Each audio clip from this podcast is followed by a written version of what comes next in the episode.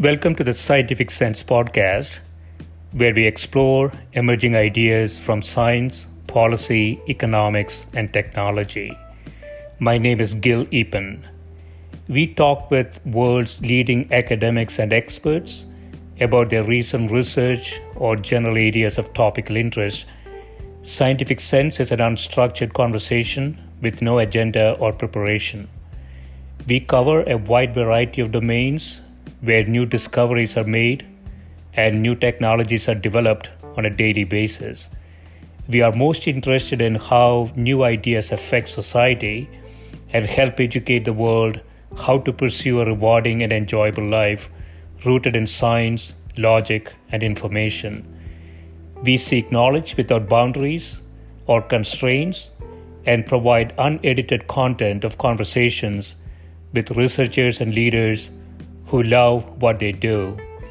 A companion blog to this podcast can be found at scientificsense.com, and this podcast is available on over a dozen platforms and directly at scientificsense.net. If you have suggestions for topics, guests, and other ideas, please send them to info at scientificsense.com and I can be reached at gil at eapen.info.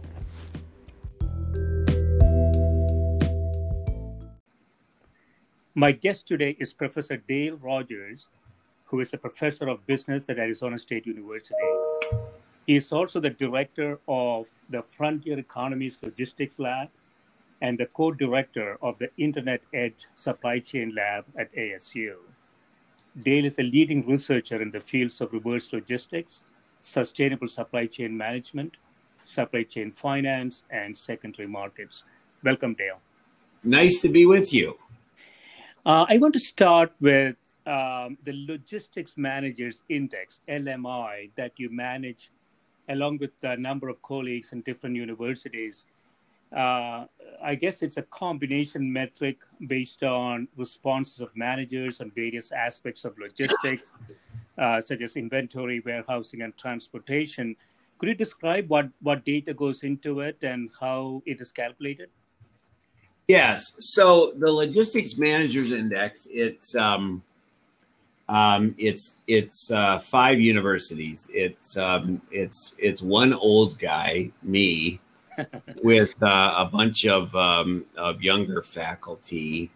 And they do all the work, I suppose. They do a lot. Of, they do a lot of the work. I do a little bit, but that's true. They do they do a lot, and and really good researchers. And most of them you know, have either been PhD students of mine or um, I've been I hired them or uh, a mentor in some way, and and yeah. one of them, the the the young professor who works on this, Dr. Zach Rogers from Colorado State, and he does a lot of the management of the actual survey and and so on. He he actually, um, uh, in addition to be um, a young assistant professor of supply chain he's also my son. So, yeah. so and and the other guys uh, aren't my son, but sort of like being my son. So, so we've got Colorado State, um, Rochester Institute of Technology, mm-hmm. uh, Stephen Carnovale, uh, Rutgers University, Dr. Shen Yeniyurt, uh, who I hired for his first academic job a long time ago, and um, and Ron Lembke, uh, who uh, I used to work at University of Nevada, Reno, and Ron's still there. And I hired him back in the early '90s, I think. So, so a bunch of my old um, my old friends and and we were thinking, you know, GDP, gross domestic product, is a terrible measure of the economy. It's just a really bad measure. How come? Well, it tells you what happened it doesn't tell you what's going to happen, and it tells you in the most micro way. Yeah. So GDP only measures from the last stop to the consumer. That's the only measurement. And you don't see all of that upstream activity in the supply chain that, that actually can be an early warning system, um, uh, both for good things and, and bad things.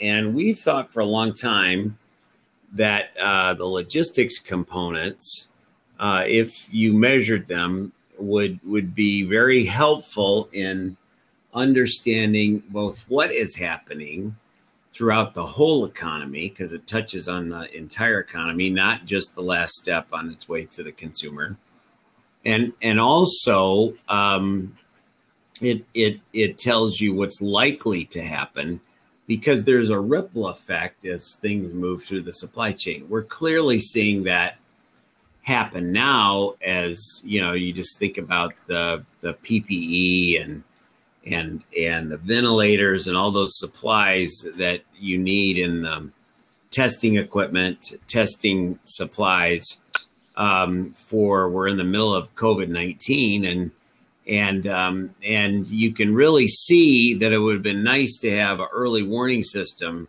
so that you knew a couple of months ago yeah. what was going to happen you know two months later and so the logistics managers index is designed really to to track activity and logistics components um, uh, transportation warehousing and inventory yeah. And and what we do is we ask people. It's real easy to take because we know people are busy and they're not going to take something that's long. So we ask them. Um, I mean, it literally takes less than five minutes. We ask them, you know, for instance, the transportation prices. Uh, did transportation capacity, did transportation utilization, did those things go up, down, or stay the same? And then we assign a number weight to each answer. So if, if they said it's going up, we give that a hundred. If it's going down, we give it a zero. And if it's staying the same, we give it a 50. Hmm. And then we average those together and anything over for each component over 50 means that the sort of the crowd, the majority thinks that there's increases there. And it's been really interesting we've been doing this for the past four years, and and you can really see what's uh, what's likely to happen, and you don't just see it at the last minute as it's at the consumer, but you also see it upstream, and and really something the last couple of years, well, last year and a half, uh, and and you can really see this before COVID. We were able to see, you know, everybody said we had such a great economy and the consumer economy for the last couple of years has been really hot. Mm-hmm. But upstream, we were starting to see, you know, um, a degradation in in the economy, in the upstream economy, before you got to sort of the retail sector.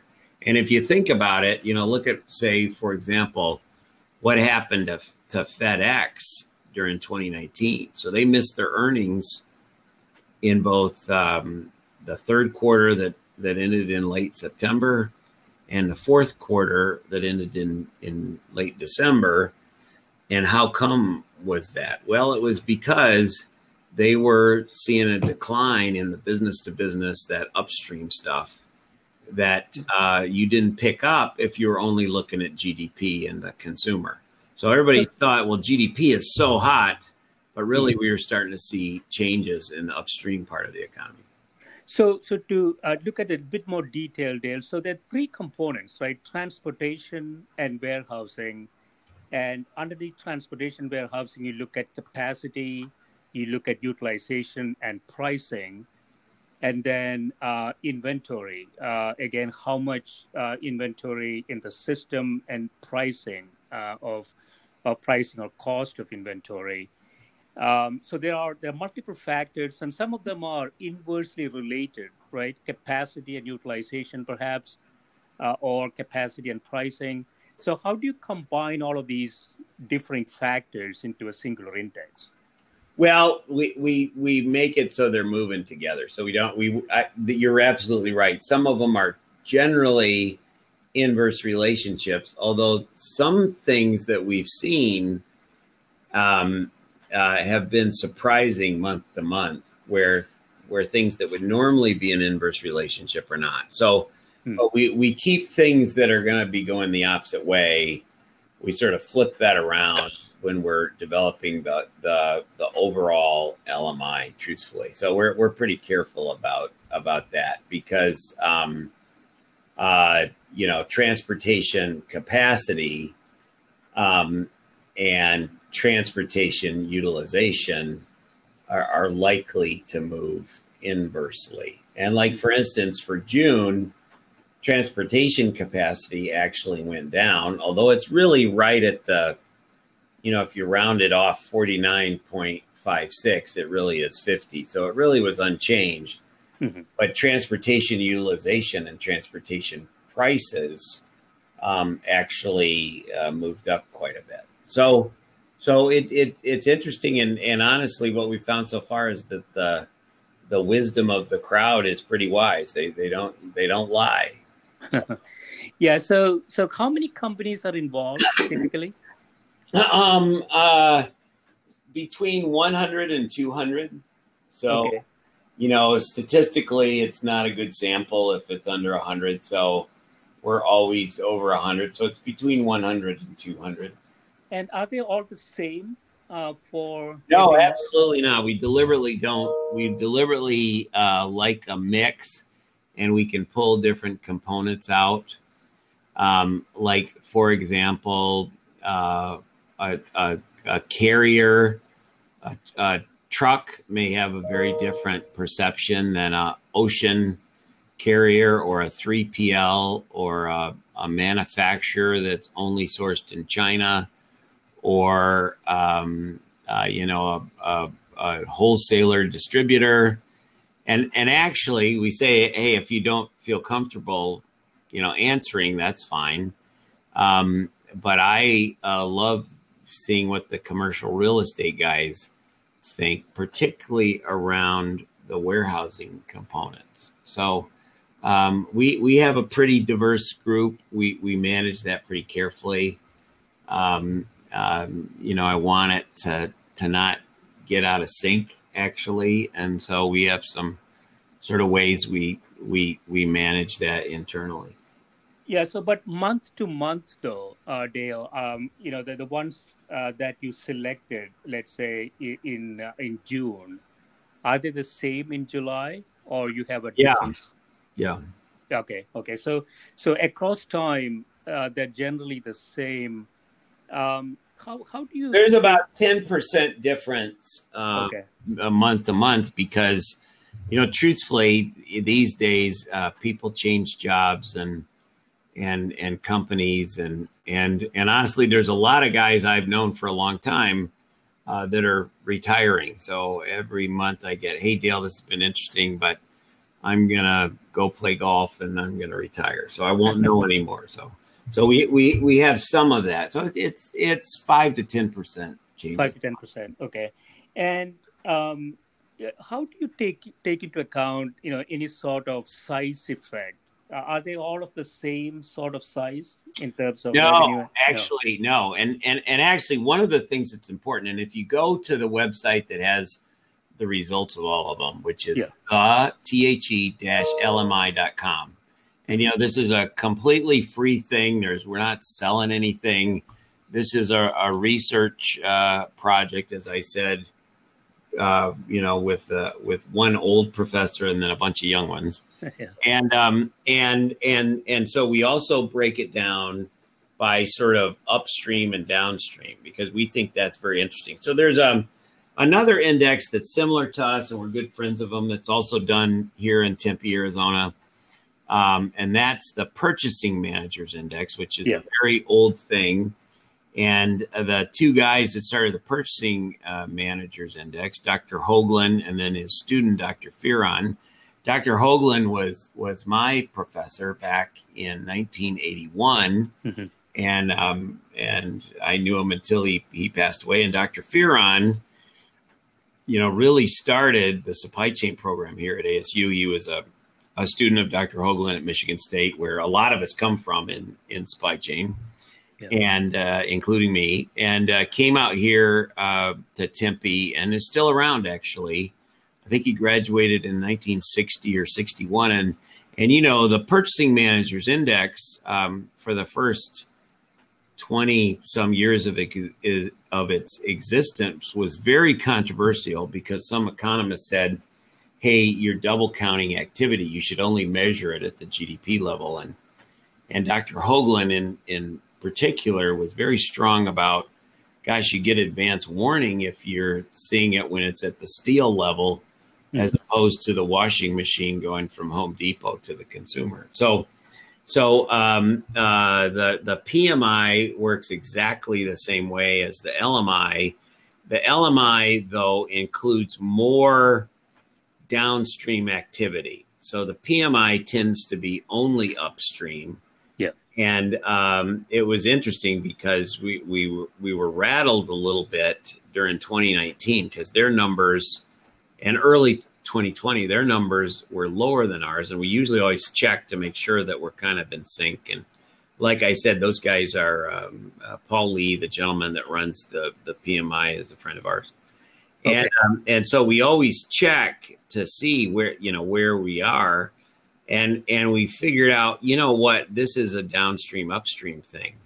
So not only do we look at it by different types of, of companies but we also look at it by sort of position in the supply chain. And if you go to the website you can actually see a breakdown for 2020 and and some of the other months um, you know sort of you, you see it for the times but you can kind of tell when we figured out hey wait a minute the reason why we're different than the PMI is because we got downstream as well as upstream in there. So right. so you can you can really see the differences between folks that are close to the consumer uh, versus folks that are are back a ways in the supply chain. It's it's a really interesting thing. So so we deliberately keep the the respondent base diverse and and and we like to look at what those differences are. Right, and you have you have been doing this for two years now. So you have well, really four years. Four years. Four years, yeah. So there's four years of data, and um, you mentioned that there was some interesting things to to see maybe 12 months ago, uh, 18 months ago. So so so what, what were your observations before this whole COVID thing hit? And then since then, uh, I guess there is a gradation of uh, um, information in terms of how the market is internalizing the full effects of it. So, w- what did we see maybe 12 months before the COVID actually hit the economy? Well, what we what we saw is anything related to the consumer was great, but that the upstream activity uh, was cooling. So, so what that said to us, if things would have stayed the same, we were we were headed into I don't I don't want to say the recession word. I don't want to say the R word, but yeah. but but we were you you could see the growth leveling off upstream, mm-hmm. um, which all the economic models that are based just on GDP weren't seeing at all because the consumer was so hot.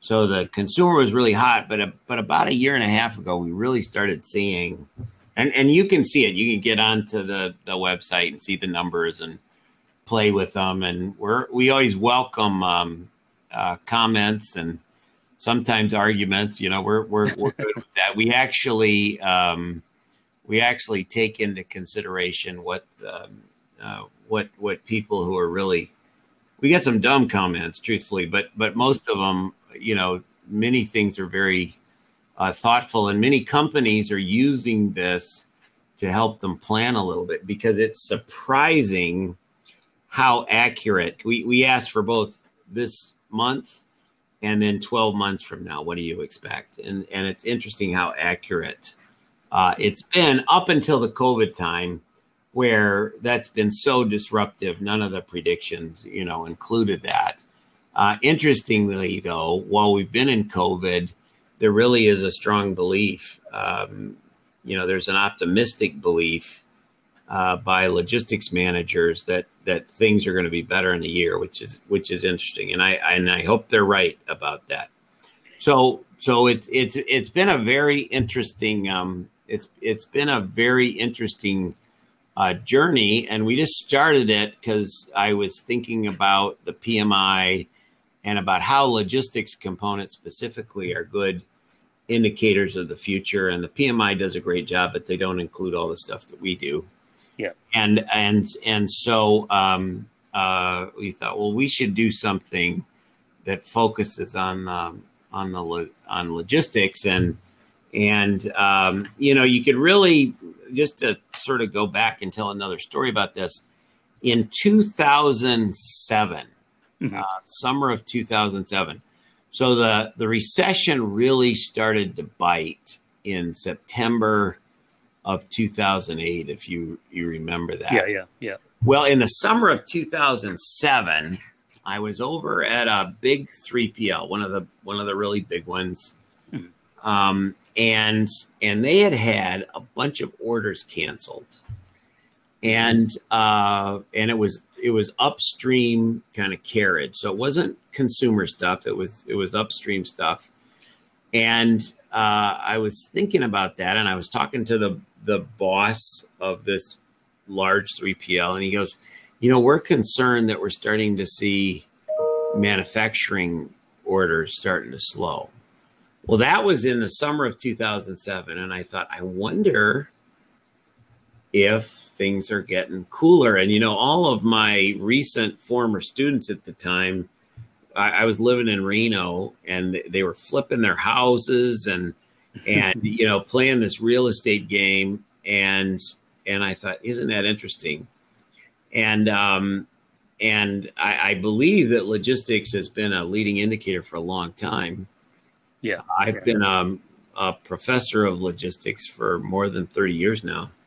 And so I was thinking, man, it, there's something up here. Of course, I had no idea how big the shock was going to be. Right. But particularly in, in Western states like Nevada and Arizona and California, it was tremendous. And that shock really reverberated, reverberated around, uh, reverberated around the, the, the, the world and and you could see the the beginnings of it in I think it was July of 2007, so 13 years ago. So yeah. I I thought, well, this is interesting, and and um, I've been talking about it for a few years, and then four years ago, uh, talking to these young guys, and uh, my son uh, Zach, who was a PhD student here at Arizona State, was just getting ready to to move to Colorado State. And I said, you know that thing we've been talking about? He goes, Dad, let's do that. And so we got the other guys, and and some of them are econometrists, econometricians, and uh, and and so we've been doing it ever since. And it and it's really interesting because it seems like it's been uh, very predictive. With logistics, you can actually see things. You know, it's kind of like when um, when you throw the the stone in the lake it, it's kind of like seeing the the the first. It's like seeing the stone go in the lake rather than just seeing the ripples that emanate from where the stone hits the lake. And yeah. and all the consumer measurements kind of see the the the ripples way at the end of it as opposed to you know when the stone hits the water.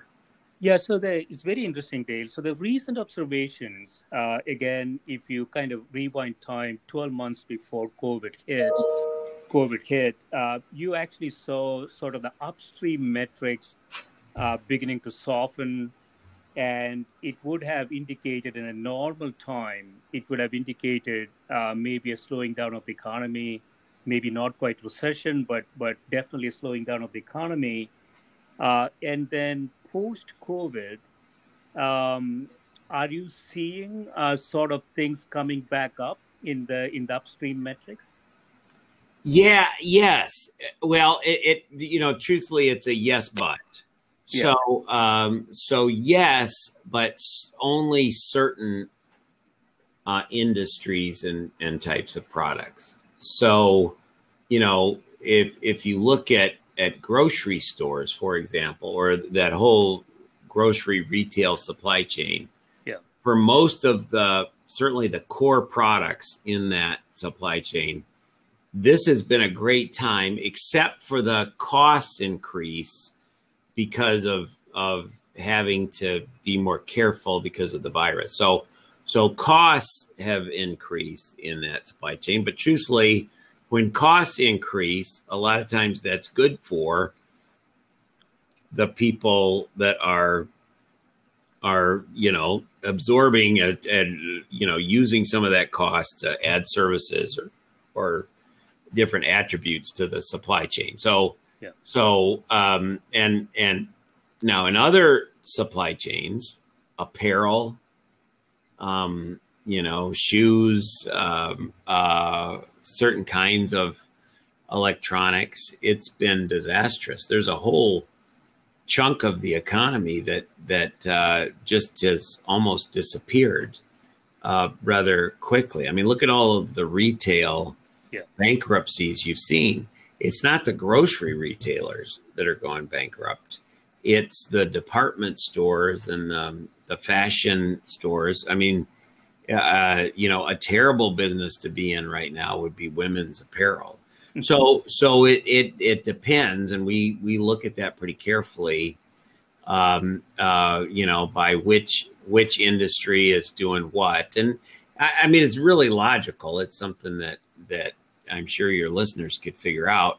Some industries are doing extremely well and have had to add capacity, and uh, and and some are not. So, um, you know, it's surprising that the furniture industry, uh, a lot of pieces of it are are doing uh, great. Um, you know, the Home Depots and Lowe's of the world, some of that stuff is doing really well. Um, but you you don't want to be selling apparel right now. Yeah, but the overall metric um, seems to show some uptrend, right? Absolutely. So from from May to June, uh, we saw a seven uh, point difference. Now, some of that is a negative thing. Yeah. So, so you got to think about this a little bit. So, to to some extent, a lot of the U.S. logistics system is sort of um, constipated.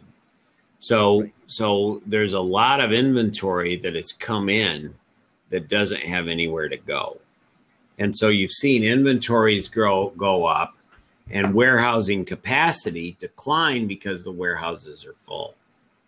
And the warehouse decline has increased or or decreased, I guess you would say, uh, quite a bit from May to June. So um, uh, warehouse utilization is is real high. Uh, warehousing prices haven't really gone up in the last couple of months, and tho- that tends to be lagging a little bit. But you'd expect uh, some of that to, to to happen. I'm the on the board of a of a sort of Airbnb for warehousing, a company called Flexe, F L E X E. They're based in Seattle, and um, and you know, Flexe getting is getting calls from all sorts of folks who you wouldn't normally consider because they need temporary warehousing because they want to um, uh, expand, they want to be closer to the consumer, and and they've got some products that are moving really quickly, and then maybe they have some stuff that's slow moving that they're going to move somewhere temporarily because they don't want to throw it away. You know, if you look at the secondary uh, market, which is um, fueled by returns and and so on, and you know, twenty some years ago, I wrote a book about reverse logistics and been studying it for for more than 25 years, I guess. Um, uh, you know, the the secondary market that's jammed full of certain kinds of of things. You know, apparel and shoes are not going to uh, uh, get to move very quickly. You know, we have a really um, well developed factory outlet mall system. You know, we've got the value retailers like Ross's and and TJ Maxx and Marshalls and all you know Home Goods and all those guys, and and those those guys are stock full of inventory, and so it's been a really interesting thing to to sort of look at. Okay, who's doing well and who's doing not, and and you know I think you could look into the future and kind of guess that if this thing lasts much longer, there's going to be a, a fair number of um, um, of of retailers, uh, maybe not just do Chapter 11, but maybe even Chapter 7. And and what we're seeing as trends that were already taking place Hmm. in the economy over a long period of time, those trends have been um, accelerated. So, like for instance, we were losing about 10,000 retail stores a year. You know, it's going to be at least 30,000 this year, and it might be 50,000. So, so uh, you know, number of malls. Uh, three years ago, we had 11, 1,200 enclosed shopping malls in the U.S. You know, Yeah. um, we we've we've really increased the the the the, the number that are closing. So it, it's a it's a very interesting time. So the the virus, um, I, I you know honestly, I think in the end of this, it's it's going to make whatever recession that we're in. I think it's likely to make it shorter because we what we had is we kind of had this long term slide, and then all of a sudden, bang, the slide got accelerated. Uh, but but if you remember the global recession, the recession cycled through the uh, U.S. economy, which was the cause of it, really, Yeah. much quicker than say it did in Brazil, for example. I'm a, I'm a part of a research institute down in Brazil. Yeah. and um, and you know uh, we got a cold in the U.S., but they got pneumonia down there, and truthfully, they never really have emerged uh, from from that. Uh, you know, a couple of years, but really they've kind of been in recession since the since the recession, since the global recession, which really we caused, but it cycled through quickly. I think the the virus is likely to um, uh, to to cycle it through. We're really sick right now, but it's it's it seems like it's getting better quickly. Yeah, that's interesting. So your hypothesis is that having looked at this data for for many years, uh, Dale, correct me if I'm wrong. Um, we were on a track uh, into uh, slow growth, perhaps recession. The shock seems to have accelerated it, with the net effect of maybe the economy getting out of that slow growth phase a lot faster. Uh, it's you know it, the the stock market seems to have done exceptionally well. It is sort of inexplicable in many ways. You know, I don't think it Yeah. is Okay. inexplicable. So let me let me tell you what what an old professor thinks, and Yeah. and and and there there may be folks out here that would disagree with me, but but really, um, there's there's not much risk in the stock market if you think about it. How Yeah. come? Why is that? Well, the investors know that the Fed, Federal Reserve, Yeah. is not going to let this get out of hand. I mean, isn't it amazing what the Fed has done compared to what happened in the 2008 2009 recession? Right. There's it's bare it's hardly a ripple, isn't it? Well, that's because the the Federal Reserve appears to have inexhaustible resources and they're going to use them. And the uh, and the investors know what's the real downside here. And and maybe these are great prices right now. Let's get on this because the federal reserve is going to backstop everything. You know they, they learned from both the the bad recession which you remember how uncertain that was in Yeah. 2008 2009 they they learned from that look everything in the end is going to be fine and they can already see the not invisible hand the very visible hand of the federal reserve Yeah. and and the stock market's going to be fine Right, right. Yeah, that makes a lot of sense. So it's really a liquidity driven um, upswing. The question is um, when the foot is off the accelerator, uh, what will happen, right? Uh, is there sufficient uh, value added in the economy to support uh, support it? But that is Well, so yeah. so this is important. So I think this is important for your listeners, and it, it's Yeah. kind of what we've been talking about the whole time.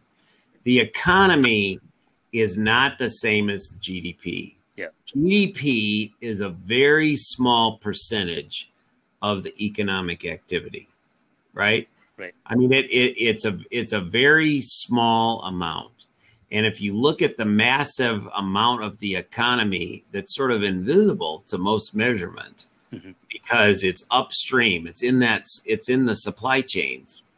Um, uh, you know, it it it it it becomes um, real clear that this is a gigantic thing. Yeah. Also, if we would have been measuring the economy well the last 25, 30 years, we would have realized hey, wait a minute, a bunch of stuff that used to be in the U.S. is being sent overseas, mm-hmm. and we we couldn't see that in GDP. You know, uh, having everything that's wall at wall at a Walmart made in China seems like a good thing for the economy because it shows up. Uh, you know, you can buy more, and so GDP tends to go up. But if you were really thinking about the true large economy, you'd be thinking, wait a minute, we've moved a ton of our economy outside the US mm-hmm. into other places. And and and and you know, I if you think about it, you, you kind of already knew this intuitively, but we don't know the measurement on that, do we? Right. I mean, we don't. So yeah, yeah, yeah. I mean, it, you know, it used to be GNP, right, at some point, and then we switched over to GDP. Yeah, although that wasn't a good metric either. you know, you really need to be measuring all, every step, and you can say, "Well, wait a minute, aren't you double counting?" Absolutely, you are. Yeah. But all those businesses that only exist upstream, all of their revenue is coming from business to business revenue, right. and that's valid economic activity it's okay if you count it more than once. Yeah, yeah, yeah. I agree. Um, Dale, I want to quickly jump into your your book um, entitled "Supply Chain Financing: uh, Funding the Supply Chain and the Organization." Um, could you talk a little bit about supply chain financing and how, you know, sort of the finances of the organization is intricately connected with supply chain? Including the capital structure of the firm and its options to actually manage the firm. Yes, well, so um, the sort of the premise um, of of the book and the work we've been doing in this area is that the supply chain has been used for a very long time to sort of make, source, deliver. That's been the, the role of it. Yeah. But today, um, it's really you're asking the supply chain to actually fund fund fund the organization mm-hmm. as well as to move product and information and all that stuff up and down and and it and an example of this would be apple so apple and i i haven't done the numbers since i was teaching class in uh, in the spring so it's probably February or March when I when I calculated this out. But I have the the students in my grad uh, my supply chain financing class. I have them calculate the um, cash conversion cycle and the different components of the cash conversion cycle. Um, how quickly you're turning business operations into cash. I have them calculate that out, and I remember for Apple on days of inventory outstanding, which is one of the the components of cash conversion cycle. Yeah.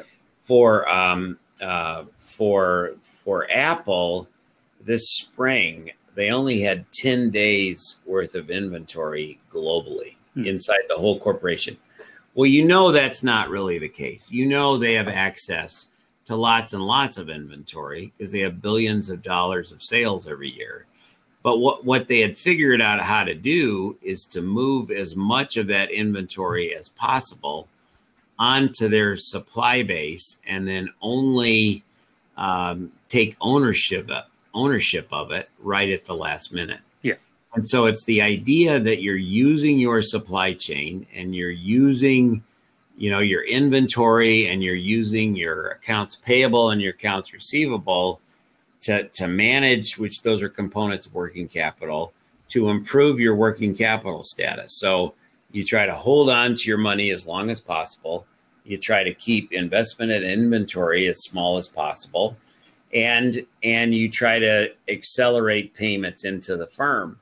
And, and supply chain financing is a lot about um, really looking at your working capital and what and are there ways you can use your supply chain, particularly usually upstream, to uh, to help fund your corporation, like Apple has? You know, Apple's been the most valuable company most of the last five or six years, and and one of the reasons is is that they they really understood um, uh, this supply chain financing idea for for a lot of uh, a lot of years. Yeah. Uh, and there's this whole industry started with banks, but but now uh, has moved outside of banks into what we call fintechs, financial technology firms, who have grown around, grown up around the uh, way of of facilitating um, uh, different kinds of payment systems in order to make suppliers healthier because uh, most all of the large corporations, certainly American corporations, have slowed down their uh, accounts payable. So, you know, 10 years ago, it was not atypical to see 30 day uh, payment terms. You know, we, we've taught for years at the university in a purchasing class 210 net 30 you know that that whole so you get a, a discount if you if you pay in 10 days but you got to pay by 30 days well truthfully mostly that's gone out the window and and you know a lot of companies you could pretty much name any large corporation you can think of and they're probably at 120 day payables now so there's, there's been this whole as as firms have realized this idea let's use our supply chain better. Let's use our suppliers, particularly. Let's leverage them. There's been this whole industry develop to to try to make those suppliers healthier um, at a minimal cost, uh, uh, so that they can afford to keep buying raw materials and components and so on. So in turn, they can sell to the the the, the big guys who are not going to pay them as quickly. Yeah, it's um, you know the supply chain optimization used to be in the in the realm of operations management right what the book uh, really making making it clear that it's really a, a combination of operations corporate finance and technology uh, that you know the, those skills uh, sometimes are quite different uh, in the organization but you have to bring those skills together to really manage the the whole system, right? Right. And that, yeah, go ahead. Sorry. No, that, that's ab- that's absolutely right because um, uh, you know if you think about where most of the assets of a firm are, not every firm, yeah, but but if you think about where most of the assets for most firms are, it it's in the supply chain, right? It's all that inventory, it's the factories, it's all that stuff and and if you can manage those assets better and really what we've been doing over the last 25 years is we've been moving assets outside the firm and in many cases outside the firm to another firm that's in a different country like China. You know that's what we've been doing. You know when when I was a kid and I'm an old guy but when I was a kid you know Converse the shoe companies Converse made their sneakers in Malden Massachusetts and in New Hampshire um, Adidas made theirs in Germany and France and stuff. And uh, Nike came in in the early 70s with a disruptive model. They couldn't afford their own factories, otherwise, they would have built them. Mm-hmm. Um, and they used factories in Japan uh, that belonged to other companies. Well, in, in 1970, it made sense to uh, manufacture sneakers in, in, in Japan. But by 1985, it didn't make any sense at all because the because the costs were too high in Japan. So Nike just kept moving down the labor cost curve, and it gave them a huge advantage for a long time before the other sneaker companies started doing that. And and and Converse, who I'm a big basketball fan, Converse, who owned the basketball yeah. shoe business with with Adidas, uh, Converse ended up going bankrupt and being bought for $300 million. Not a lot of money, really, uh, by Nike. Converse is now a division of, of Nike. Hmm. And, um, and obviously, there's no manufacturing in Massachusetts or New Hampshire of Converse uh, right. Chuck Taylors anymore. Right, right. Yeah. So, in conclusion, Dale, uh, if you look forward five years, um, what what would what are the kind of the net effects of the shock uh, that we're going through right now. Uh, it's really difficult to predict how long this is going to last, but more strategically, in the supply chain, global supply chain, what would be the net effects of the shock, you think? You know, that's a great question. That's a great question. So, um, so look at what's happened. the just let's just take the last 10 years Yeah. and how many disruptive events there have been. I, I think it's more than normal number of disruptive events. Mhm. So think about 2017 and all the hurricanes we had here. Right. And think about the tsunamis around the world and and you know the other uh, diseases, the other pandemics that didn't really get to the US. There's been a ton of disruptions and you know in in 19 um, well maybe 2000 maybe 1995 the the sort of supply chain operation strategy was let's move manufacturing to China and then we'll bring it here and you know maybe manage it out of Singapore or whatever. Mhm. And and today I think companies are thinking, look from a risk management perspective, we've got to have uh, duplication in our supply chains. We we've we've got to um, be more resilient. And so I don't think we can put all of our manufacturing in one location in Asia, in Latin America, and wherever. We, we need to be a little diversified and have redundancy. Mhm. And, and so you lose economies of scale to some extent.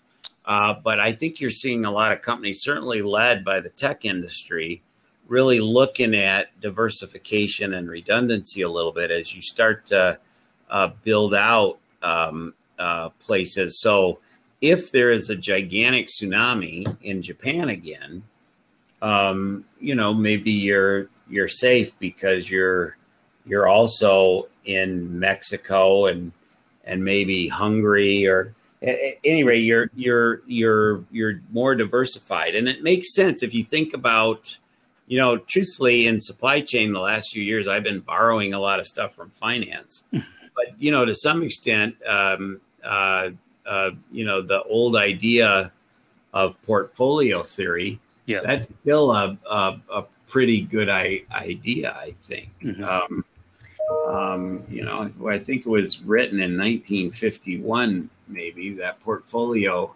theory by Markowitz uh, um, famous finance professor and to some extent we're still figuring that out in supply chain Yeah, yeah, yeah. That's very interesting. So you know, sort of distributed, uh, more distributed manufacturing, uh, really more flexibility introduced into the supply chain that you can move things around a lot faster, a lot lot more flexible fashion. Uh, you know, this this was all kind of intuitively uh, known uh, to to corporate managers. Uh, but I think the problem is that when you put numbers into a spreadsheet, uh, you say, well, if I, if I manufacture all all the stuff in a low cost country, um, you know, I can shave off another penny from my cost structure. uh, and so that temptation is always there. Uh, and once you do that, when you when you hit a shock, uh, that's when you realize that you know the the value lost from that strategy could be substantially higher than all the pennies that uh, that the firm picked up. You know, in, in front of that uh, that that train, so to speak, uh, that was coming. Right. That's absolutely right. I, I completely agree.